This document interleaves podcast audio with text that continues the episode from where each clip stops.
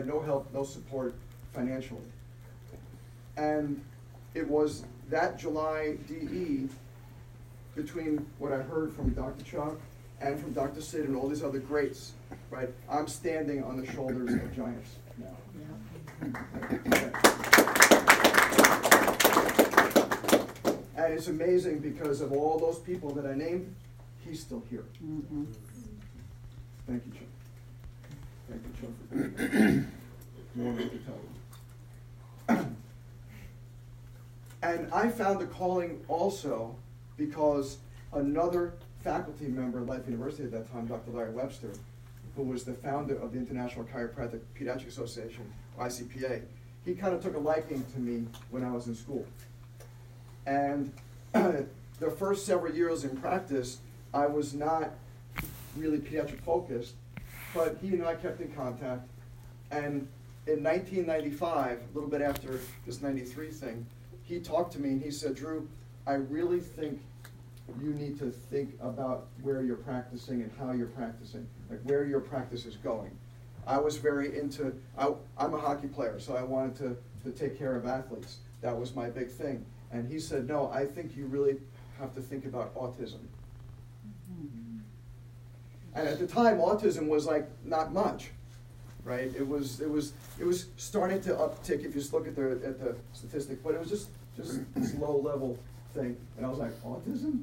Like you mentioned that like for a sentence or two in class, that wasn't really big. He said, Drew, I'm telling you, we need more people out there studying things like autism, and I want you to do it. And I'm so glad I listened to him, because now my day is filled with taking care of kids on the spectrum. Now my day is filled with taking care of all kinds of kids. I'm a pediatric-focused chiropractor. And I want to relate the purpose, the giving, loving, lasting purpose that Dr. Sid and Dr. Chuck and all these others gave to us, and how it works, and how you listen. Because in chiropractic school, you're taught to touch. Everything's about touch, touch, touch. It's your hands. And I'm telling you, you've got to pick up some other senses too while you're at school. You've got to learn to listen. And I don't just mean listening with your ears, but listening with your hands, and listening with your eyes, and listening with your heart. Because there's another level of adjusting that you're going to learn, hopefully, by going through this program. And that is to listen to where the kids are. So, for example, I had this little boy yesterday. Every time he does, he's 2 years old now. I started adjusting him when he was pregnant, when his mom was pregnant with him. Now he's 2 years old. He comes running in every single time. Dr. Ruby, Dr. Ruby, Dr. Ruby. And he comes running in, and he doesn't care who I'm with or whatever. He busts doors open with, and he just comes in, just gives me this big old hug. And yesterday he says, Dr. Ruby, love you, Dr. Ruby. Aww. Like BJ Palmer said, what greater joy. What greater joy could I have than a little munchkin like this to feel that love with me, that he has, not because of who I am or how funny I am with him, but because he knows that he's getting connected, right? He, like these little kids that you've been adjusting for years, and you and all of us, they know there's something deeper because we listen in a different way, right?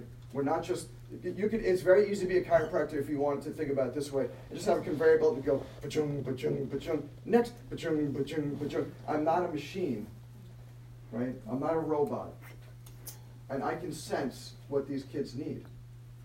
So one of the most important things that I teach I teach at Life also. One of the most important things I teach our classes, especially the pediatric classes, is sometimes kids don't want to lie face down, especially if they're on the spectrum. So you just do whatever you gotta do to get these kids adjusted. Like, I'm uninterested in actually having every single baby and kid lie face down, even though that is a chiropractic bench, and that is the purpose of this, but probably 50% of my kids don't lie face down, and that's totally okay. So here's another kid who comes in, and he's on the spectrum, and I call him the little torpedo, because what he does when he's on the bench is he does lie down, but then and I'll do it, let's say I'll adjust his atlas, and then he'll flip over, and then I'll look at his sacrum, then he'll flip over, and I'll work on his cranium, and then he'll flip over, and he just flips and flips and flips and flips. And you could say if you wanted to, if you didn't listen, if you didn't have a purpose, you could say, stop that, hey mom, hold him over here, hey intern, hold her over here, and I'm just gonna boom, and I'll just do my thing.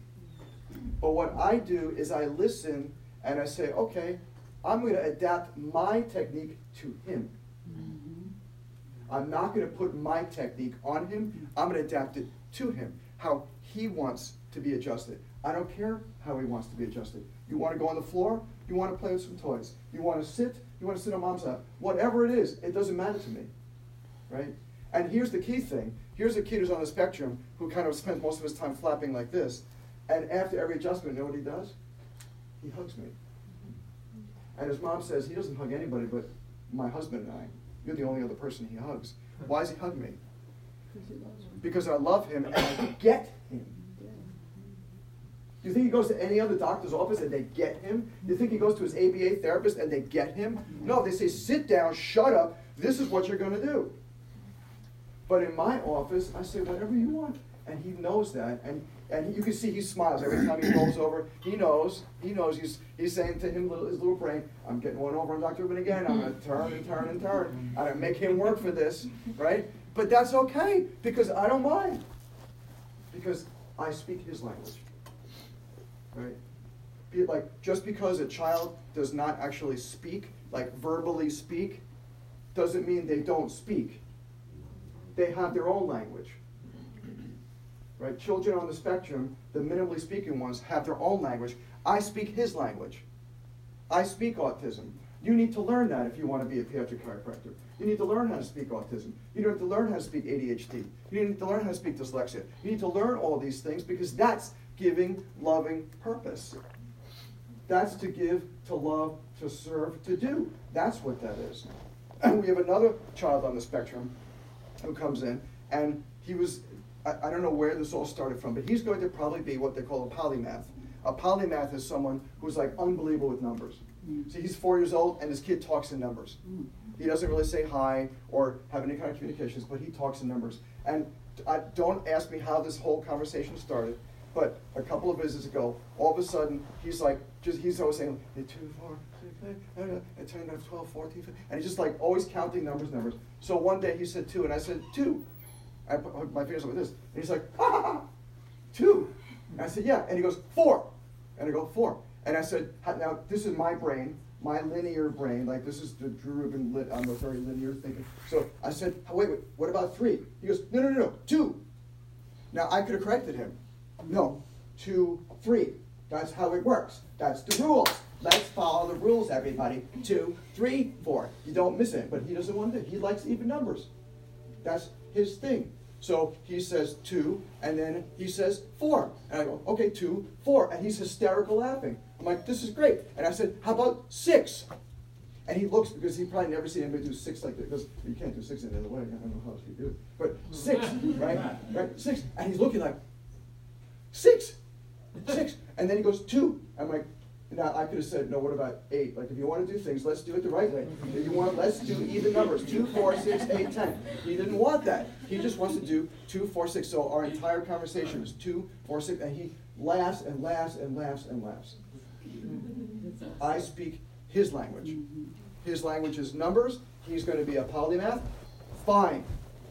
Thank God they find that out at this age, at 4 years old, that this is where he's at. Who knows? This some kind of number-based career that he's going to be doing something brilliant in, right? Isn't that amazing? But the amazing thing is that we let him.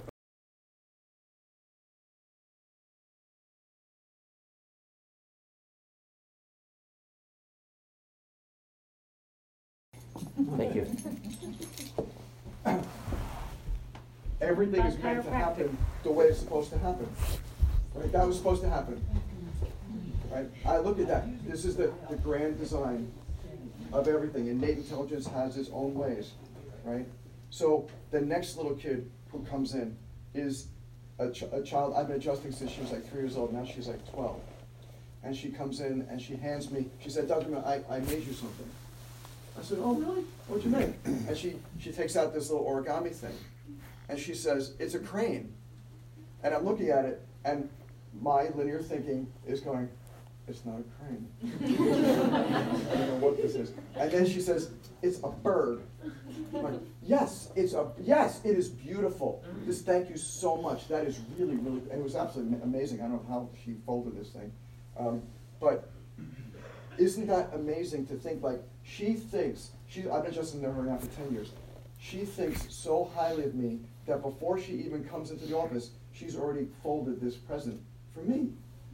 And then another kid comes in, and he says, Dr. Rubin, here's my cookies. I went to Chicken Salad Chick, or whatever it's called. I never eat them. But Chicken Salad Chick thing, right? And you know the little cookies that are, they give you these little pack of cookie things? Chicken Salad Chick does it. Yeah. So he hands me these cookies. He says, I want you to have them. Oh. Right? Now, I'm gluten-free and dairy-free. I don't eat these things. But what am I going to say, right? Once again, am I listening? No, thanks, buddy. I don't eat that because I'm gluten-free and dairy-free. Right? What would you think? What would an 8-year-old kid think? Like, huh? Right? He would be upset. He'd get really mad at that, right? I'm like, oh, thank you so much. That was so thoughtful of you. I really appreciate it. Give me a high five, buddy. That's really nice. Thank you, right? Because I listen. I don't need a teaching moment about, let me teach you what gluten-free and dairy-free is. He doesn't need to learn this right now, right? He needs to see the love that I have for him. He needs to see that I really care about him. He needs to see that I appreciate the gift. I appreciate that he went out with his mom and his sister to eat, and he saved his cookies for me.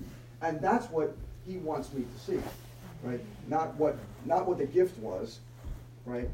Not the exact contents of the gift. He's not thinking about that. He's just thinking, what can I do to give something to Dr. Rubin? And then I have the last one I'll talk about is this young lady who's 15.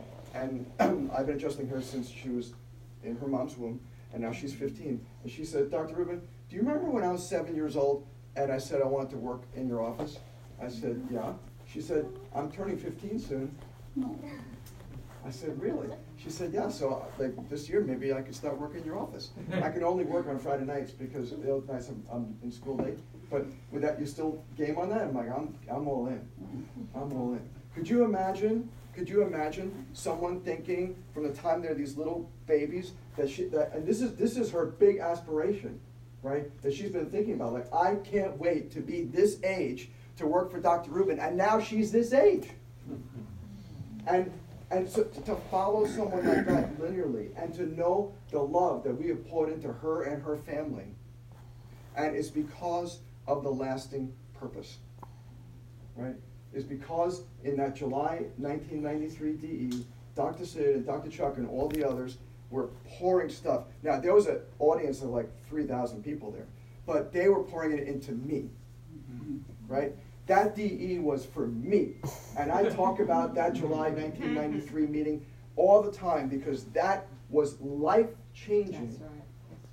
That was life-changing for me. So Dr. Sid, I know he was talking to everybody, but he was looking at me when he was talking. Dr. Chuck was looking at me. Dr. Sigafus, Dr. Santo, they were all looking at me because they knew I needed to hear that message. Maybe you're here tonight because you need to hear the messages that everybody is saying tonight. And that's what I have to say. Thank you.